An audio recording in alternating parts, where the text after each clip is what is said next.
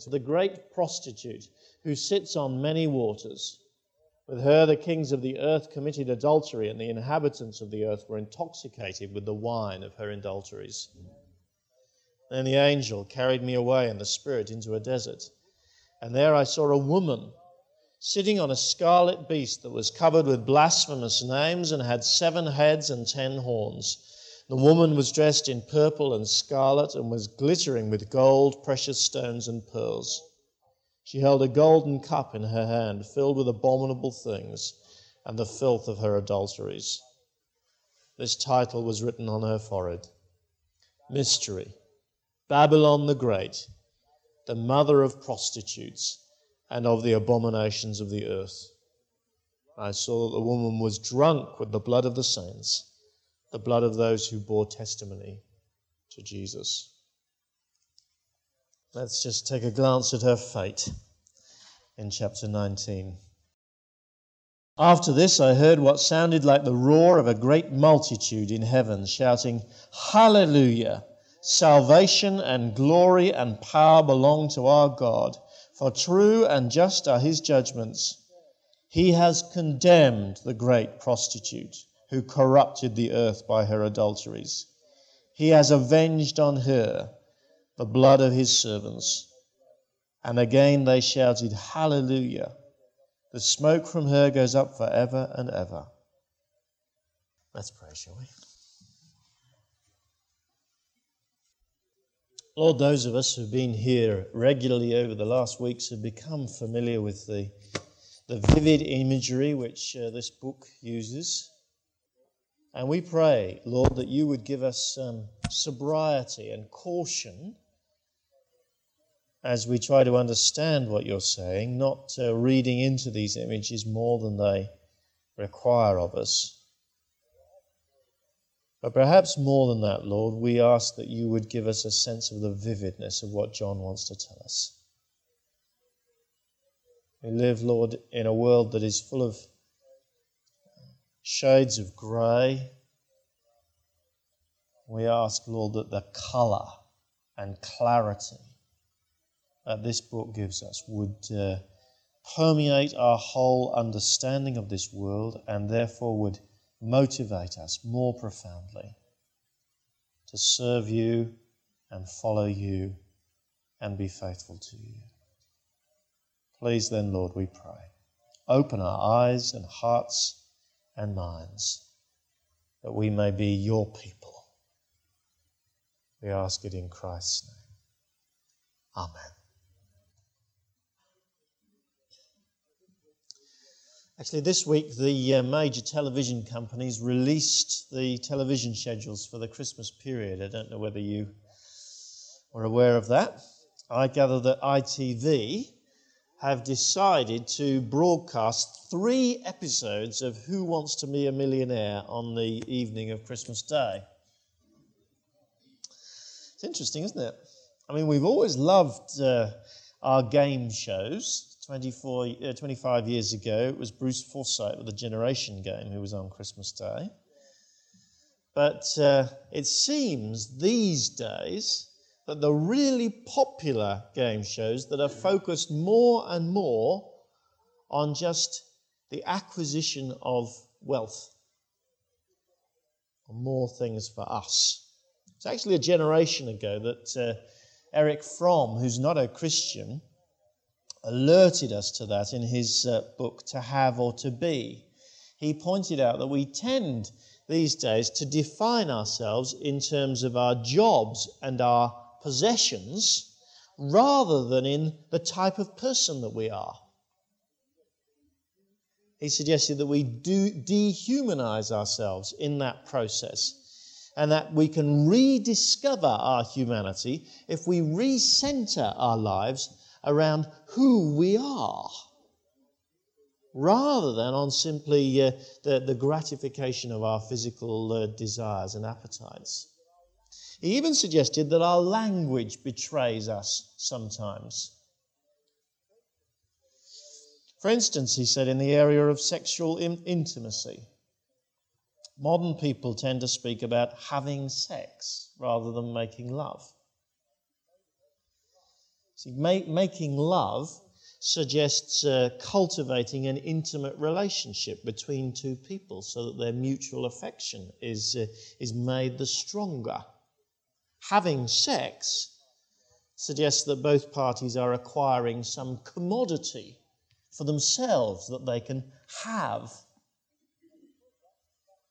And he says that that simple shift in the language that we use betrays actually quite a deep shift in our attitude to ourselves and to other people.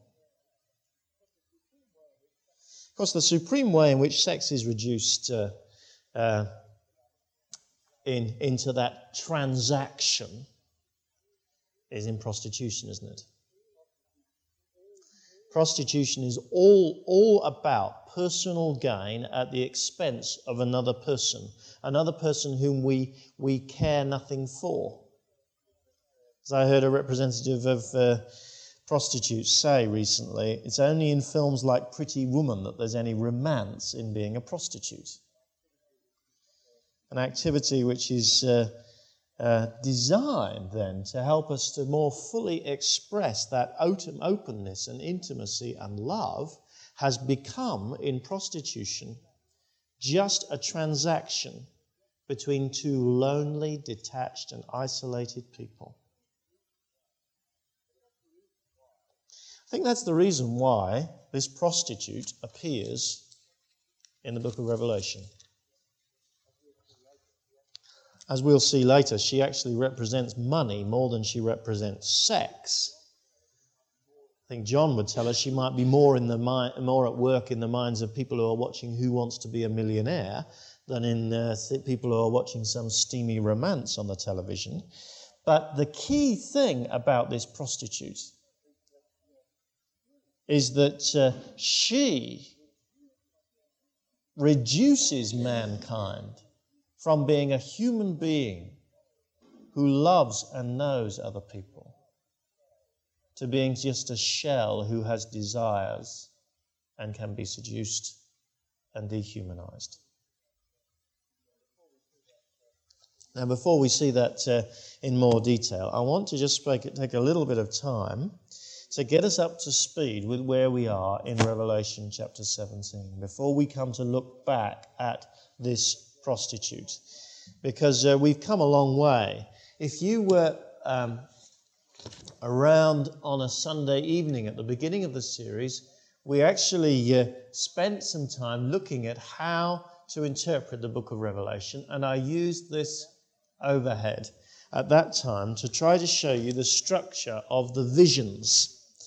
It may have looked a little bit intimidating at the time, but if you've been here over the last few uh, weeks, you will now start to see how it works.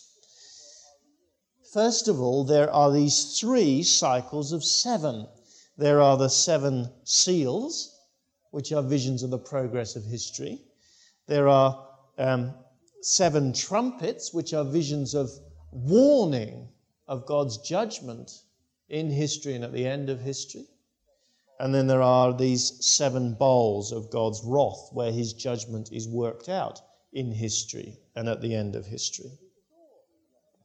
But we saw then that in the middle of these uh, cycles of seven, there are certain sets of interludes there, where they pause. Some of them are between the sixth and the seventh element of the cycle, such as these visions of security and salvation. Do you remember where the uh, uh, the saints are sealed with uh, the mark of God. There's 144,000 of them, and then an innumerable number. Well, they're, they're between the sixth and seventh because they are emphatically things that happen during the progress of history, whilst history is, is going on. There's another interlude between sixth and seventh here Revelation 10 and 11. Remember those uh, uh, those witnesses. We were speaking about uh, at that point the role that the church has in, uh, in taking the gospel to people and how people will repent in response to the gospel, whereas they didn't res- repent in response to the, uh, the warnings of the trumpets. But the other interludes come after the seventh element of each of the cycles. And uh, there's just a silence after the seventh seal, but then after the seventh trumpet, there is this uh, uh, three chapter section which really seems to lay bare the heart of what is going on in this world. In a sense, it takes us right up to the very moment when Christ comes again. But it is not just speaking about the last few weeks or months or years before Christ comes again. No, it's, uh, it's after the seventh because now everything is laid bare. Now we can see what's really going on in the world. And we saw in, uh, in chapters uh, 12 to 14 that uh, what is really going on in the world is that there are four characters who are doing battle. Starts off uh, um, by describing a dragon who uh, chased this woman clothed with the sun. Then there were two beasts, a beast out of the sea and a beast out of the earth, who were subject to the dragon, who is Satan. But then uh, uh, there is the Lamb as well, Jesus Christ, who will win the, ba- the, the battle. Four characters were shown to us then in Revelation 12 to 14. And now we've got to the, the period after the seventh bowl. Now all of this is going to be laid bare again. And those four characters will all appear. But it's now at this moment that this fifth character appears whom we're going to look at this morning. She is a woman, she is a prostitute. So let's uh, spend some time then, first of all, looking at the identity of this prostitute, what it is that she represents. Actually, even before we do that, uh, we have to spend just a little moment looking at uh, the identity of the beast out of the sea who has these seven heads and ten horns, because he materializes again in chapter 17 in verses 9 to 11. This calls for a mind with wisdom, says John, a slight understatement, as you'll uh, realize if you've looked at it. The seven heads are seven hills on which the woman sits. There are also seven kings. Five have fallen, one is, the other has not yet come. But when he does come, he must remain for a little while. The beast who once was and now is not is an eighth king. He belongs to the seven and is going to his destruction. This is, to say the least, distinctly enigmatic. Clearly, there is a sense in which the beast represents the city of Rome. Rome was built on seven hills, which John says are represented by the seven heads. But then he says in the next sentence that they also represent seven kings five of whom are dead, one of whom is living, and the seventh of whom is to come. Then he says, in fact, that the whole beast itself represents an eighth king who is yet to come, but who belongs to the seventh. Then he goes on in some subsequent verses to say that the ten horns represent ten further kings who will give their power to the beast and who will wage war against the Lamb, Jesus Christ. It's no wonder that people have been distinctly confused about uh, these verses. Perhaps the best way forward in understanding these lies in uh, noticing that John explicitly says that the seven heads can apply to more than one thing. I mean, John clearly had ancient, the ancient Roman Empire in mind, and quite which uh, leaders these uh, uh different heads and horns referred to is much debated by scholars. But the fact that he was thinking primarily of Rome the great force of his day, is very clear. But he sees these images as somewhat fluid. He sees that they can apply in different ways, even to the world that he knows. So, whilst Rome is at the front of his mind, he wouldn't uh, doubt that the, that the image, in some sense, can apply to any great power in the world. The way that it can be corrupted and made to uh, become anti Christian, oppressing Christians. We saw that back in chapter 13. And although uh, uh, John adds a little to it, I don't think he adds greatly to our understanding of the beast. The beast represents political power opposed to Jesus. But the beast is ridden by this woman. Verse 3 of chapter 17. The angel carried me away in the spirit into the desert, and there I saw a woman sitting on a scarlet beast that was covered with blasphemous names with seven heads and ten horns. This woman must be a potent force indeed, mustn't she? She has, she has uh, greater power than the most oppressive force that John knew of in his day. And she is lavishly adorned, isn't she? The woman was dressed in purple and scarlet, was glittering with gold, precious stones, and pearls. She holds a golden cup. Surely such a wonderful person must have a wonderful drink in that cup for us to drink, mustn't she? She held a golden cup in her hand filled with abominable things and the filth of her adulteries. Now, this great power at work in the world is very attractive and promises much, but in the end, she makes people drink filth. What John is saying. He calls her Babylon the city which in its day was a, was a very attractive superpower, and yet which held God's people captive. He Calls her a prostitute. Verse 5. Its title was written on her forehead Mystery Babylon the Great, the mother of prostitutes and the abominations of the earth.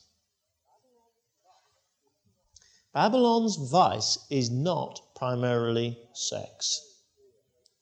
That becomes very clear as you read on. For instance, in chapter 18, verse 3, it becomes clear that her primary allure to people has been money. All the nations have drunk the maddening wine of her adulteries. The kings of the earth committed adultery with her. The merchants of the earth grew rich from her excessive luxuries. See, she's a prostitute because those who use her have ceased to see themselves primarily as human beings whose great purpose is to love and be loved. They have become lonely creatures whose only obsession is the satisfaction of their craving. But money is actually the currency of that.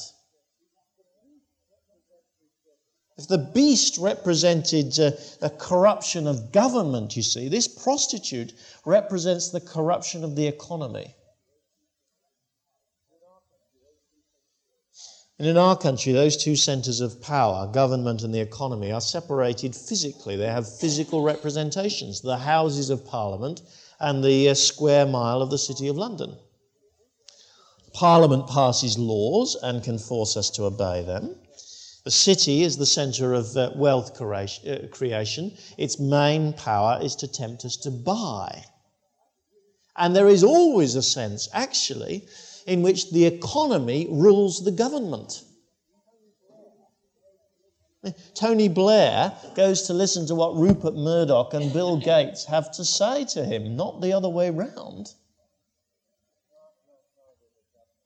Of course, neither the government nor the economic system need be evil.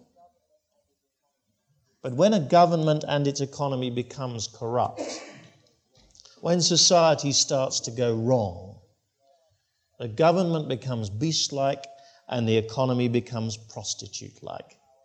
The government uses its power to oppress people, and the economy starts to become a, uh, a, a manipulative, seductive force that turns people from human beings into units of consumption. A prostituted economy, says John, is more powerful than a bestial government. A prostitute sits on the beast. I wonder whether that is so very far from the world that we live in. It seems to me that there are very powerful forces in our modern world which encourage us to be obsessed by what we have rather than who we are. Our children are fed with adverts from a very early age which tell them that they must have the latest doll or the smartest toy car or the best, communi- uh, the best computer game. You know, small, small children are often just happy with a stick and a washing up bowl, aren't they? But they have that trained out of them because the economy relies on making them into consumers. Money makes the world go round. And then uh, when teenage years come, the teenage insecurities become a major opportunity to impress on young people the dogma that our status is defined by what we have.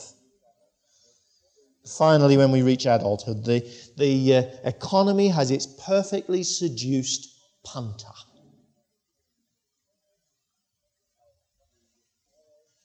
We own nothing which is second hand. We borrow money in order to have the possessions that we want. We buy the best house that we possibly could. And then we spend our whole lives as loyal, even terrified employees, living in fear of losing our jobs because of the lifestyle that we must, must sustain. Using, in fact, most of our hard earned money for pay for, to pay for things that, if we really thought about it, we didn't really need. And it all began when a child playing happily with a stick and a washing up bowl turned and looked at the telly and started screaming for tiny tears. That is the nature of the prostitute. She is very dangerous.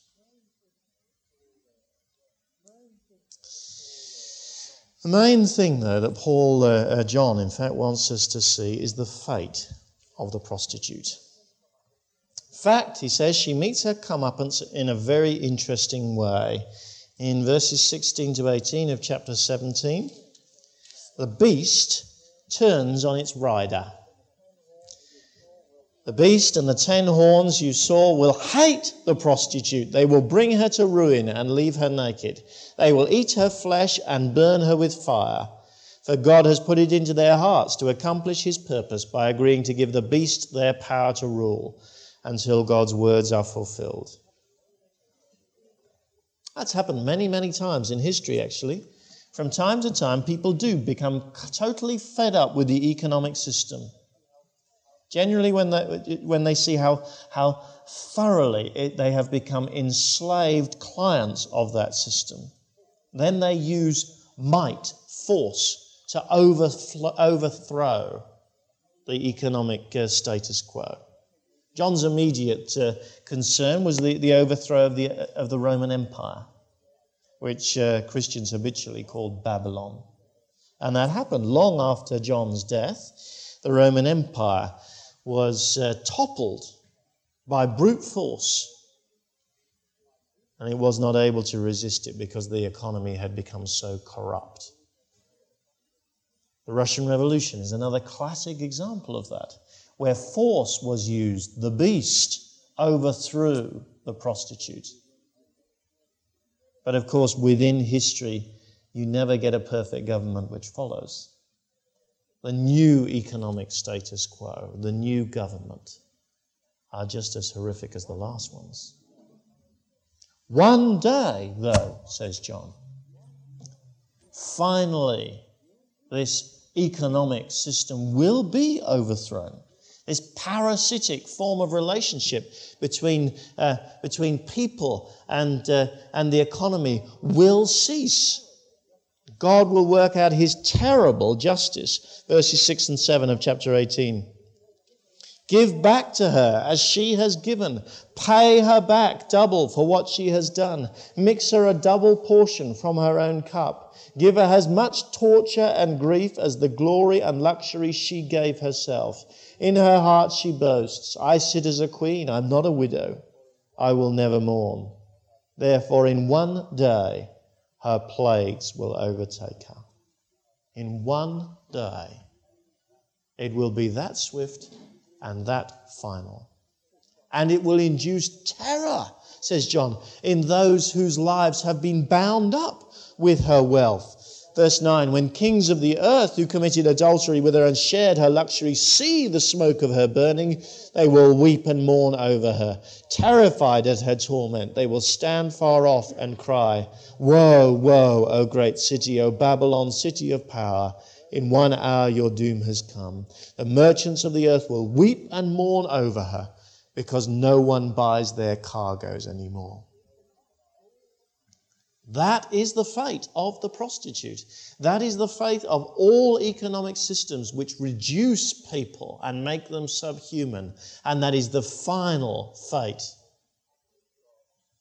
of that whole system when God finally brings his justice and judgment when Jesus comes again.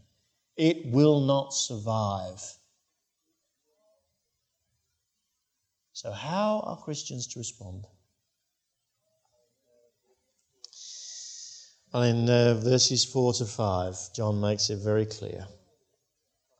I heard another voice from heaven say, Come out of her, my people, so that you will not share in her sins, so that you will not receive any of her plagues. For her sins are piled up to heaven, and God has remembered her crimes. Come out of her. That was the call many, many years ago that uh, God had given to Abraham's cousin Lot. When the city of Sodom and Gomorrah, notorious for its sins, was about to be destroyed. They had to flee as fast as they could. Well, says God, Christians need to flee as well because judgment is coming. But then I hear you say, well, it was easy for Lot. That was an isolated city and he could just run away and be safe. We live in a world that is dominated by that, don't we?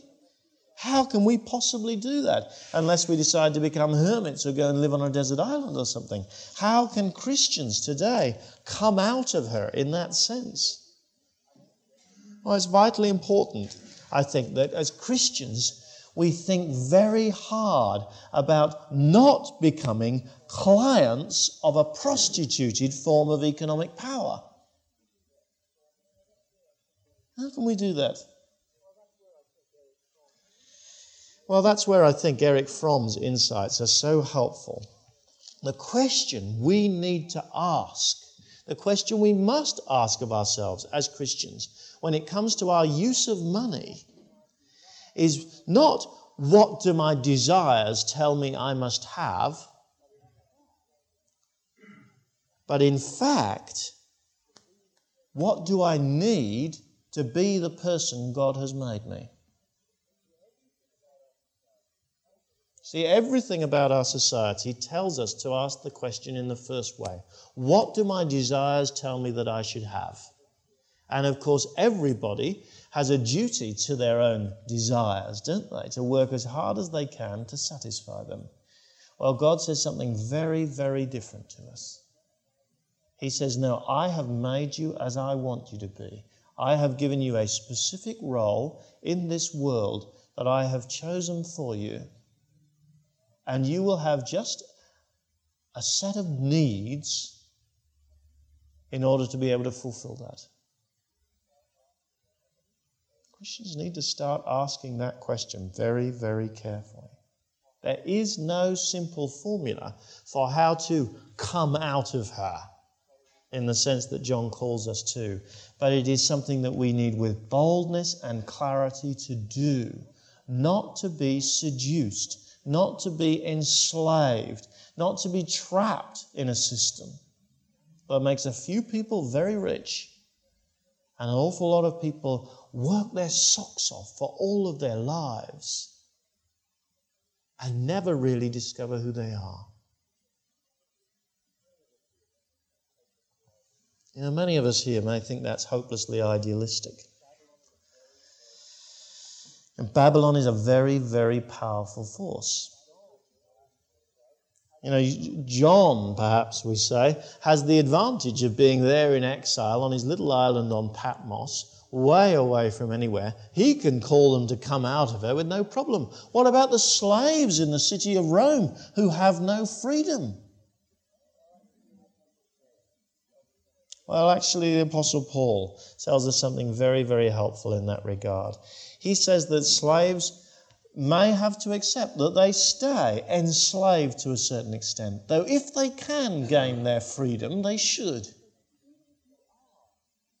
But he says, even if you are so caught up and trapped in, in, in, this world, as so many modern people are, and cannot divorce yourself totally from it, or as much as you would like, in the end, slaves still can be free because they discover that they are working for Christ and not for their master.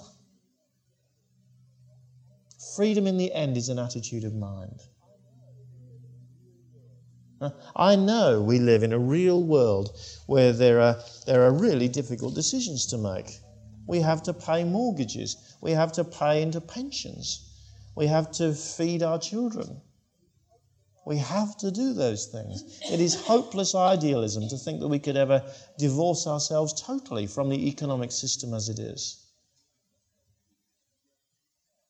But we must not worship it. We worship Christ. We work for Christ. We live our lives for Christ. Now, many people here are in the early years of, of adulthood. And I tell you, as the years go on, it becomes harder and harder to maintain that perspective. Establish some rules and patterns now. Do not embark on a path that you can see will, will leave you enslaved. Remain free. Because there is nothing more glorious in this world than being free to be the person God has called you to be. I don't know what particular decisions you will have to take, but I do know that to be worshipping the economic system of this age and the possessions that it offers us is to be as enslaved as someone who cannot help but go back and back again to a prostitute. Come out of her, my people, so that you will not share in her sins, so that you will not receive any of her plagues.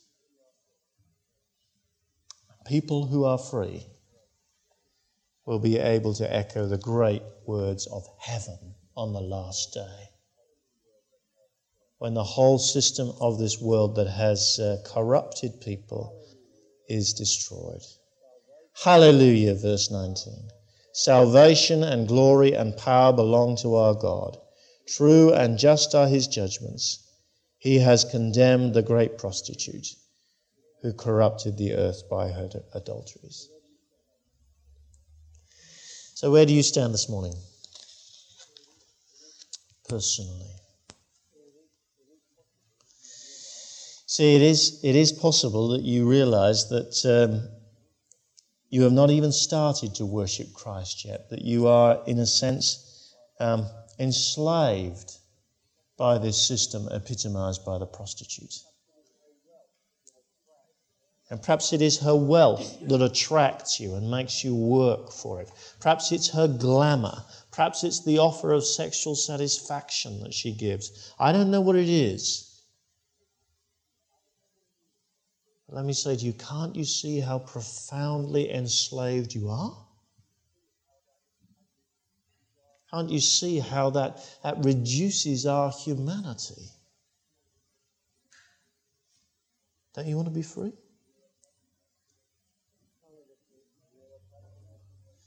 Some of us here are perhaps in the, in, the, in the situation that John was writing to primarily people who are believers but are in great danger of being submerged by the seductive power of this world.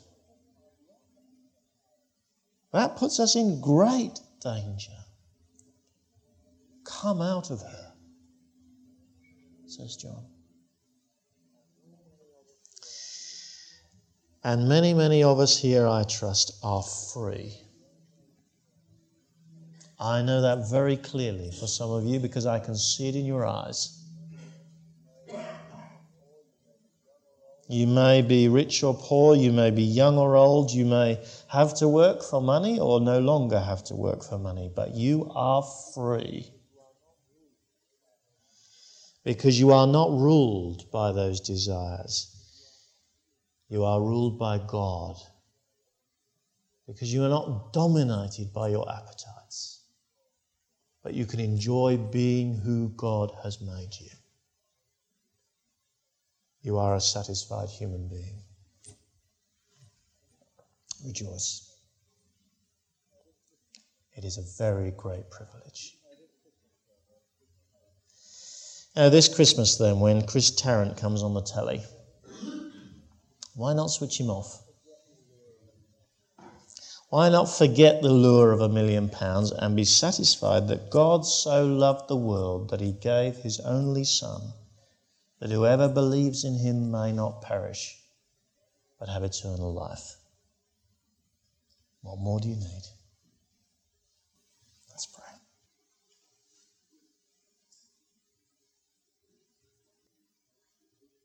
Oh Lord, our Heavenly Father, we pray that you would open our eyes to see how this world enslaves us